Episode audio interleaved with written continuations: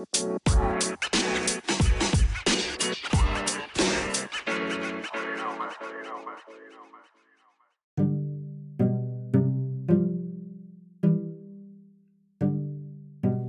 there, my name is Caitlin, and this is my co host, Vivian.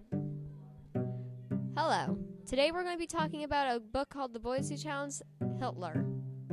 What's the main issue again? Well, Denmark was weak and just surrendered to the Germans. They didn't even fight back. So, the main issue is that Denmark gave up. Weren't their children rebels?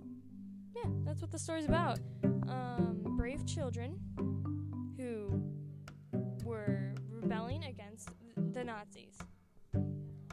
Sounds perfect. Stop.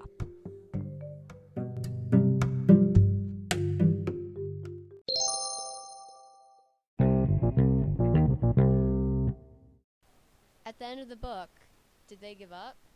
No, not even in prison, they didn't give up. Prison? They must have done something pretty big to end up in prison. Well, they were found with grenades, guns, and a lot of other things that they stole from the Nazis. Um, did a witness tip them off?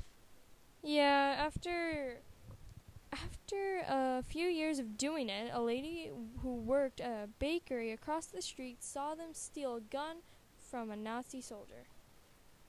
Why did she help the Nazis? The book doesn't explain that, Okay. but in the face of danger, they never gave up. Isn't that the point of the book? You guessed it. The theme of the book is a great life lesson. Stand up for what you believe in. So we both hope you read. The Boys Who Challenged Hitler. Oof.